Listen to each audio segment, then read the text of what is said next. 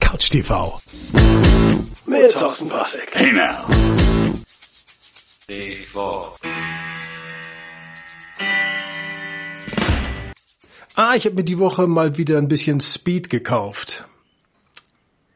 Wir sind auf derselben Seite. Ich spreche von der Twix-Kopie, ein schmackhafter Schokoriegel, den man bei einem der Discounter für einen sehr vernünftigen Preis erwerben kann. Oder was hattet ihr gedacht?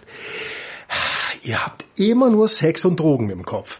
Dabei bin ich inzwischen so raus, dass ich zum Beispiel Folgendes nicht weiß und ich will auch nicht, dass mir das einer erklärt, ob das eben genannte Speed, an das ihr natürlich sofort gedacht habt, äh, Lemmy von Motörhead, äh, der verstorbene Lemmy vor drei Jahren, war ein riesen Speed-Fan. Er mochte kein Coke, aber er liebte Speed.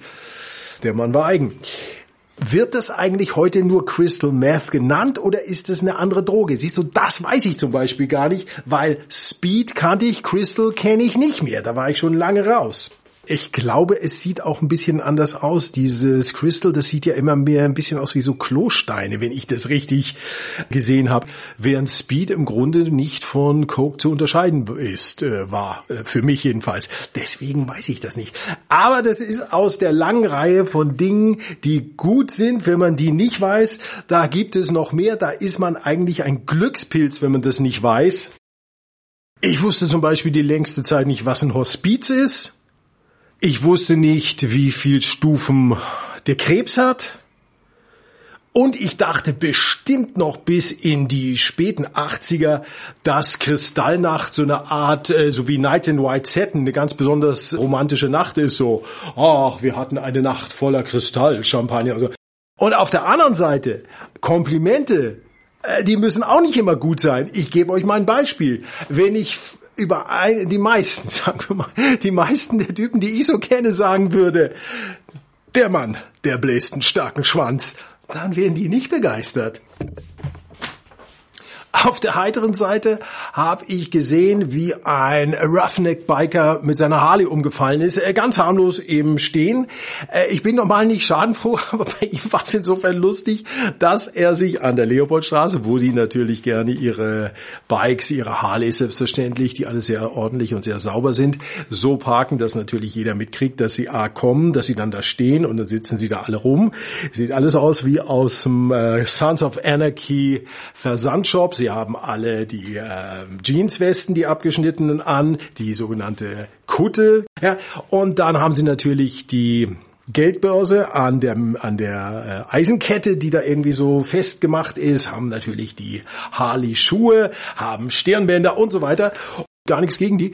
Nur wenn dann dieses schwere, macho-mäßige Gehabe kommt und ich will dem Mann jetzt nichts unterstellen, der hatte vielleicht ein, zwei Biere getrunken und er, oh, servus, wir, wir sehen uns dann und äh, steigt also auf.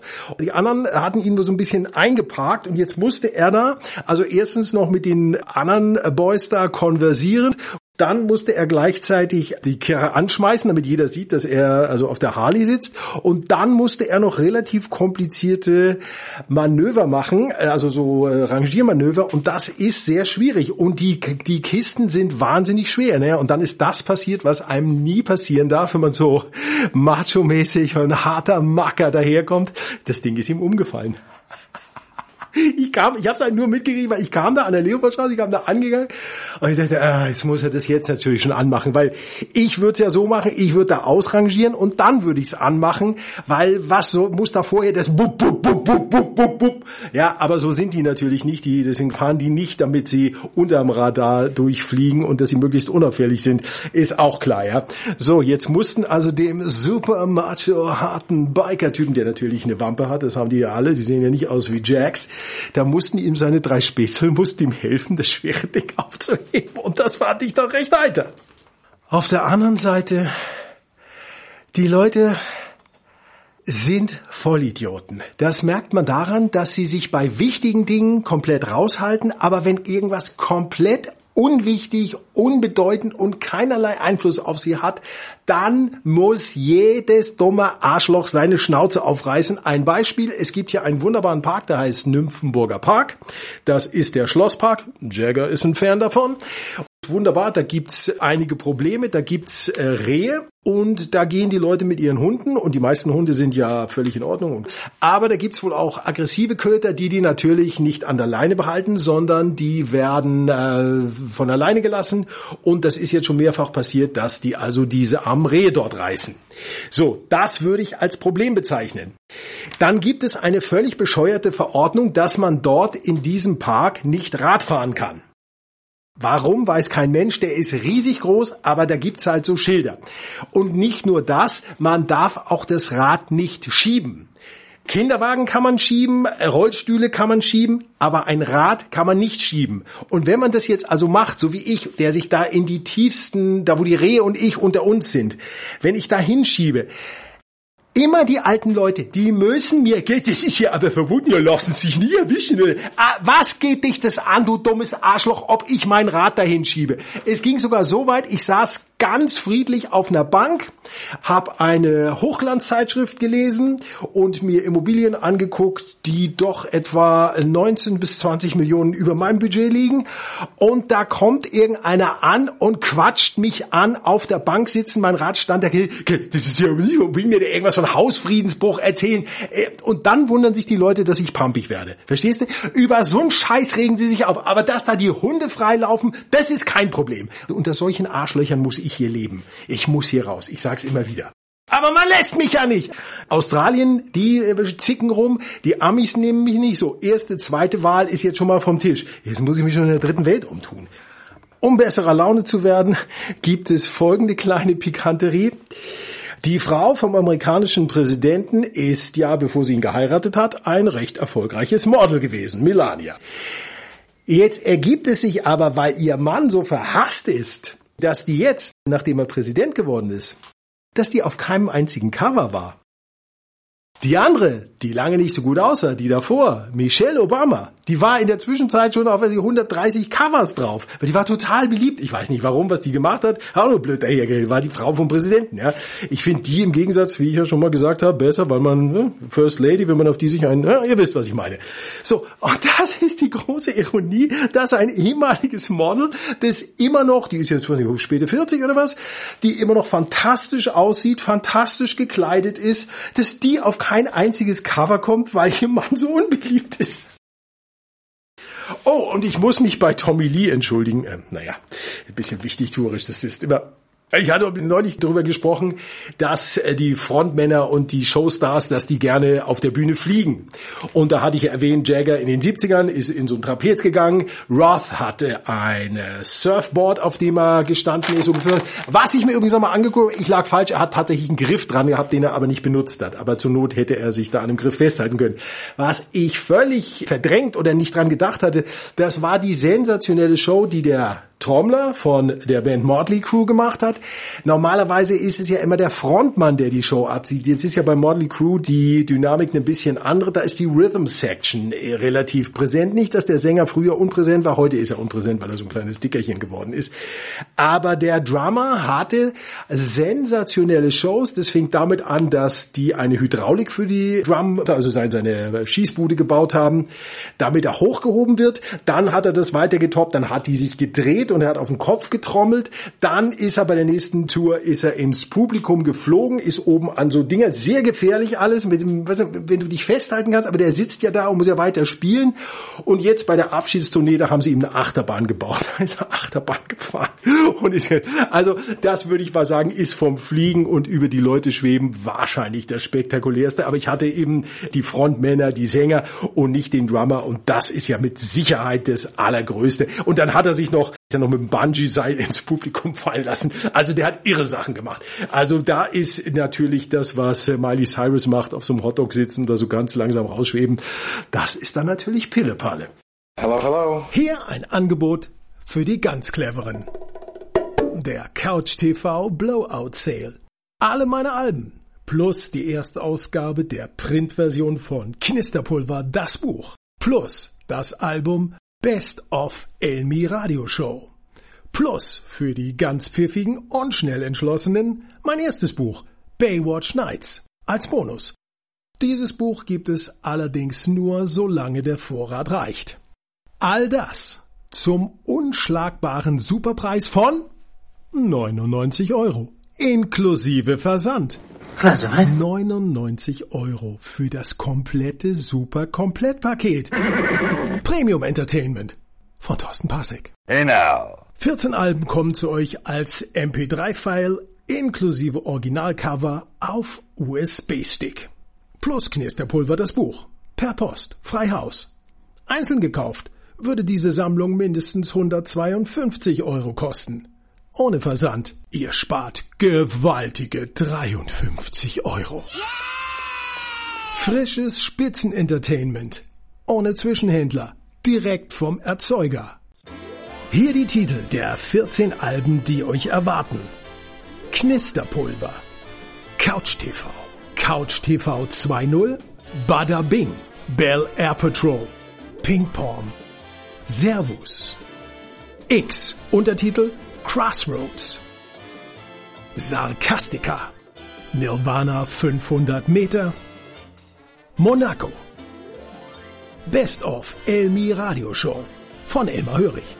Edison Stand-Up Comedy Live. Und Tabu.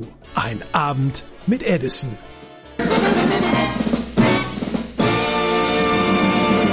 Regulär kosten diese Alben alleine schon über hundertvierzig Euro. Ihr kriegt aber noch das Original Knisterpulver Printbuch dazu. Einzelpreis zwölf Euro.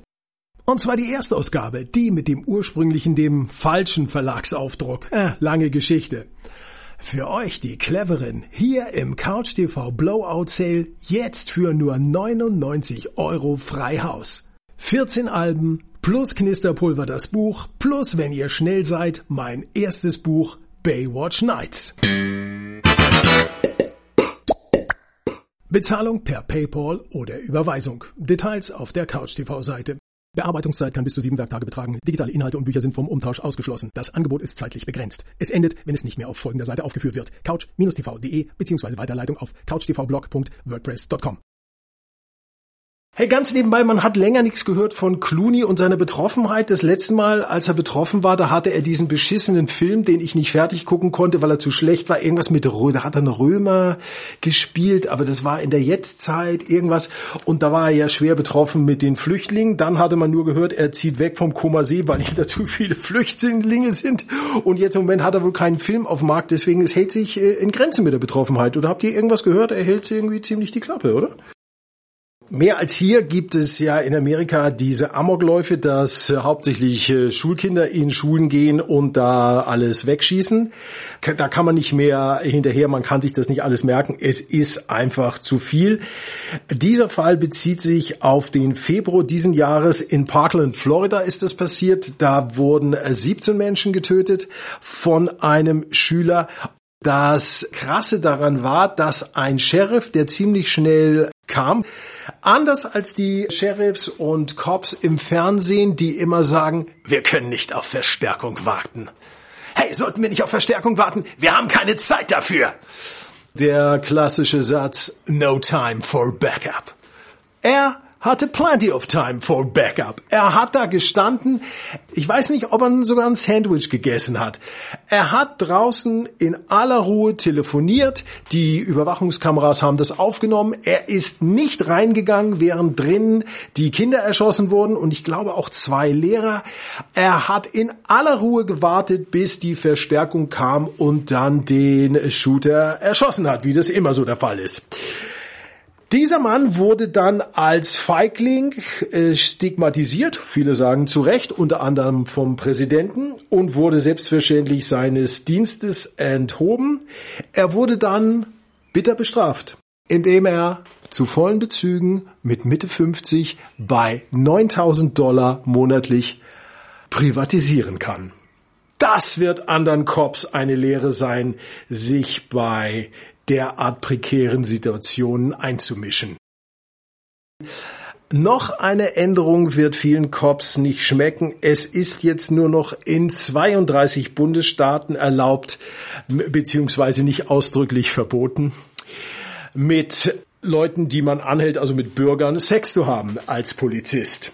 Das wurde jetzt gerade in Kansas ausdrücklich in die Gesetzesverfassung aufgenommen. Kein Sex mehr, wenn ihr Leute auf der Straße anhaltet und ihre Papiere kontrolliert. Wer ist darüber besonders sauer? The Bad Lieutenant. Ich habe neulich ein Video gesehen. Wenn man sich das anguckt, da kann man sich jeden Motivationstrainer, diese ganzen Schwätzer, die immer erzählen, dies muss man machen und ja, man muss nur an sich glauben und den ganzen Blödsinn kann man sich sparen. Ich habe gesehen, wie eine Katze einen Alligator verscheucht hat, der dann abgehauen ist und dann kam er mit einem Kumpel zurück und die Katze hat ihn wieder verscheucht. Keine große Katze, nicht so eine große Katze, wie ich manche kenne, so fünf, sechs, acht Kilo Katze. Handelsübliche kleine Katze, die saß da rum. Und da kam ein Alligator aus dem Wasser gegrobbt und die war so stinksauer, dass der da jetzt rauskommt und die hat den angefaucht und hat sich aufgeführt. Die hat die dann in die Flucht geschlagen. Braucht man noch mehr zu sehen? Selbstbewusstsein, von sich überzeugt sein. Da kann man Alligatoren als Katze in die Flucht schlagen. Alles andere ist totaler Blödsinn, da spart man sich jede Menge Zeit. Und das waren jetzt keine Kaimane, das sind die kleinen. Nee, nee, das waren Alligatoren. Ich weiß nicht, ob die Jackass-Typen über die äh, skateboarden würden. Ich glaube es fast nicht, weil die waren relativ groß. Aber das war denen total unheimlich, wie diese kleine Katze sie angefaucht hat. Das ist motivierend wie nichts anderes. Die Bullen, die haben ja nicht nur neue Kostüme, die haben jetzt seit ein paar Jahren ja auch diese anderen Sirenen. Aber die Sirenen, die sind hier sowieso viel zu laut und die, die sie jetzt haben, die sind ja nochmal besonders nervig, weil die dann so eine Oktave höher gehen. Also die jaulen so und dann gehen sie. Das ist ja noch nerviger. Aber es ist doch nicht so, dass man Sirenen nicht hört. Guckt euch doch mal um, allein nur in Europa. Die Franzosen, die hört man auch, die Sirenen. Aber da kriegst du keinen Herzinfarkt. Ich gehe nur noch mit äh, Wasserstöpseln in die Stadt, also beziehungsweise aus dem Haus, weil ich wohne ja in der Stadt, weil mir das mehrfach passiert ist, dass ich irgendwo warte und dann machen die die Sirenen an, da, da kriege ich einen Herzinfarkt. Wie kann man das verantworten? Es gibt ja viele Leute mit Herzschwäche. Wenn da plötzlich so eine Bullensirene oder auch die Krankenwagen angehen, da falle ich vom Rad und ich bin jetzt einigermaßen robust. Aber was machen etwas angegriffenere Leute? Das ist ja lebensgefährlich, was die den Leuten antun. Ah, und ich hatte doch neulich von guter Werbung, schlechter Werbung gesprochen. Ich habe noch ein Beispiel für deutsche Werbung gesehen. Es war ein Promofoto für ein deutsches Fernsehspiel. Da sollte wohl dieses deutsche Fernsehspiel, dies, das was jetzt nur noch läuft, das läuft ja im Fernsehen eigentlich nichts mehr, was man sehen will, sondern nur deutsche Produktionen, die drehen ja jetzt auch überall. Ich denke dann immer, warum der ganze Aufwand? Die haben dann da diese Cinemobils, wo sie so im Auto sitzen und dann Dialoge machen und ich denke die ganze Zeit, warum der ganze Aufwand für diesen Scheiß? War, setzt euch ins Auto, jemand wackelt dran und haltet ein iPhone rein, das reicht doch völlig. Macht doch nicht diesen Profi-Aufwand für diesen Scheiß, das ist doch alles nicht nötig. Jedenfalls sehe ich dieses Promofoto und wisst ihr, wie das aussieht? Da steht irgendein Typ, den ihr vielleicht kennt, ich kenne ihn nicht, irgendwie ein deutscher Schauspieler, der deutscher Schauspieler ist, weil sein Vater oder seine Mutter schon deutsche Schauspieler waren, weil so, was muss man können, um deutscher Schauspieler zu sein? In einer Schauspielerfamilie geboren sein, ne? Guckt euch das mal an, das sind alles Leute, die, fast alles Leute, die äh, familiäre Beziehungen haben. Jedenfalls, was macht er? Er guckt's auf sein Handy. Also ein Bild, was du täglich millionenmal sehen kannst, der Typ glotzt aufs Handy. Und das soll den Film verkaufen. Comedy-Kennern muss ich nicht erklären, wer Jim Abrahams ist. Zucker Abrahams, das war das Power-Team, die die Airplane-Filme gemacht haben. Ihr werdet eher kennen die nackte Kanone. Vorher war die nackte Kanone eine Fernsehserie, die hieß Vice Squad. Zwischendrin haben sie noch einen der ersten Filme mit Val Kilmer gemacht. Der hieß Top Secret. Jim Abrahams, der hat die Entführung der Missus Stone äh, gemacht, wo Jagger das äh, Stückbeil gesteuert hat. Ruthless People. Ähm, die beiden Zuckerbrüder, Jim Abrahams und dann war noch ein super Autor dabei, Pat Proft. Die haben diese sensationellen Meisterwerke produziert. Airplane, Airplane zwei und die eben erwähnten Produktionen. Dieser Jim Abrahams ist nun äh, zu Recht sehr reich und hat ein äh, Kind, das ist jetzt schon älter, das Kind, und dieses Kind hat epileptische Anfälle gekriegt. Er ist in die besten Hospitale, er ist weltweit rumgereist, damit dieses Kind diese Qual nicht mehr erleiden muss. Könnt ihr euch vorstellen, wie schlimm das für einen Erwachsenen sowieso ist, ein epileptischer Anfall, aber für ein kleines Kind, für einen Säugling, Horror. Alle Ärzte haben rumexperimentiert, es hat nichts genützt. Und meine Erfahrung mit Ärzten ist, sagen wir mal, durchwachsen. Ich hatte doch letztes Jahr dieses Problem, dass mir plötzlich die äh, Glieder wehtaten. Da bin ich, weil ich halt keine Ahnung von Ärzten habe, weil denke ich, ja, Gliederschmerzen, was kann das sein? Das ist Orthopäde, geht man da. Bin ich hier in eine vornehme Gegend, also nehme ich so, ich bin ja Privatpatient, ich zahle da immer und äh, nutze das nicht.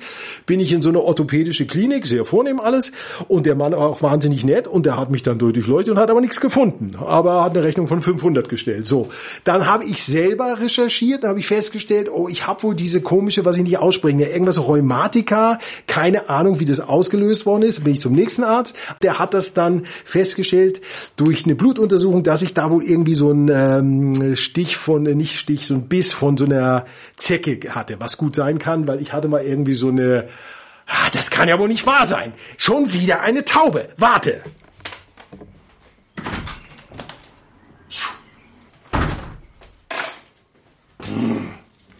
Ich konnte jetzt nichts nach denen schmeißen, weil da Leute waren, sonst schmeiße ich immer Steine nach denen. Die sollen sich hier nicht ansiedeln.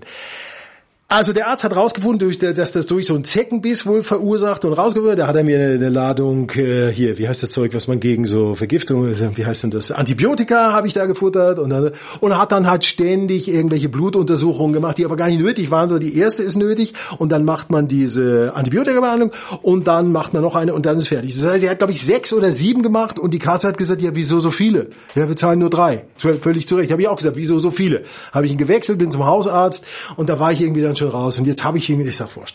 Also auf jeden Fall, du musst denen sagen, und das hatte ich auch dann äh, vergessen zu erwähnen, durch die Taube, ich hatte mir selber rausgesucht die Symptome und dann kam ich also darauf, das ist diese Bababa Poly Dingsbums Rheumatika. So, dieses Ding ist jetzt weitgehend weg, jetzt habe ich noch ein bisschen was in den Fingern, aber das kriegen wir auch noch hin. So. Und das war also jetzt die Situation, dass ich dem Arzt quasi sagen musste, was ich hatte. Und da hat er genau das, was ich, da hätte ich ihn nicht zugebraucht, das hätte ich aus mir selber verschreiben können. Da hat er mir diese scheiß schädliche Cortison verschrieben, was Besseres wusste er auch nicht. Jetzt muss ich also immer einen Arzt bezahlen, um das zu machen, was ich selber rausgefunden habe. Und ich erzähle das nur, ich will euch nicht mit meinen Krankengeschichten sagen, weil es gibt ja zum Glück auch noch nicht so viele.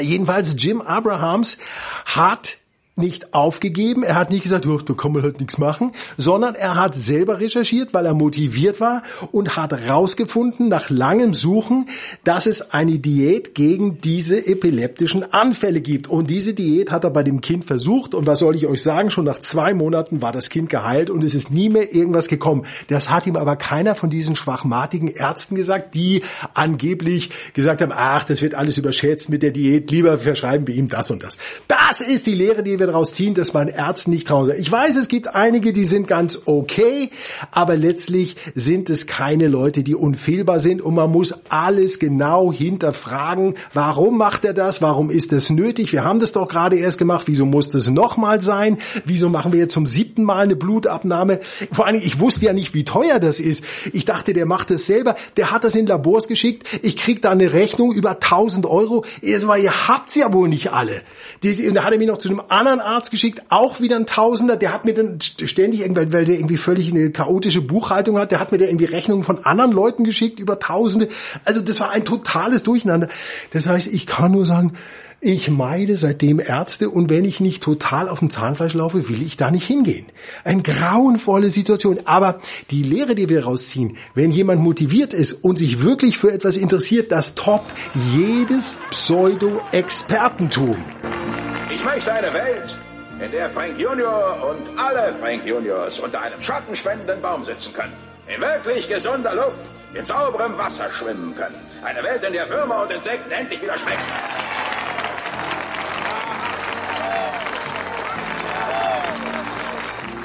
Ich möchte eine Welt, in der ich aus einer Toilette trinken kann, ohne Ausschlag zu kriegen. Ich möchte eine Welt, in der Pinguine ohne Aufnahmeprüfung Polizisten werden können. Ich weiß, alles werden wir nicht schaffen können. Aber vor allen Dingen möchte ich eine Welt, in der ich jeden Morgen aufwachen werde mit dieser Frau, die ich immer geliebt habe. Frank! Frank! Jim! Jane, willst du meine Frau werden? Ja, natürlich will ich eine Frau werden.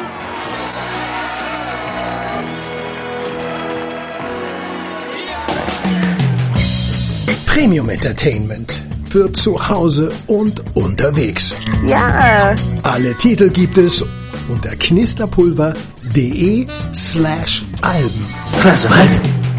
knisterpulver.de Rubrik Alben. Hey now.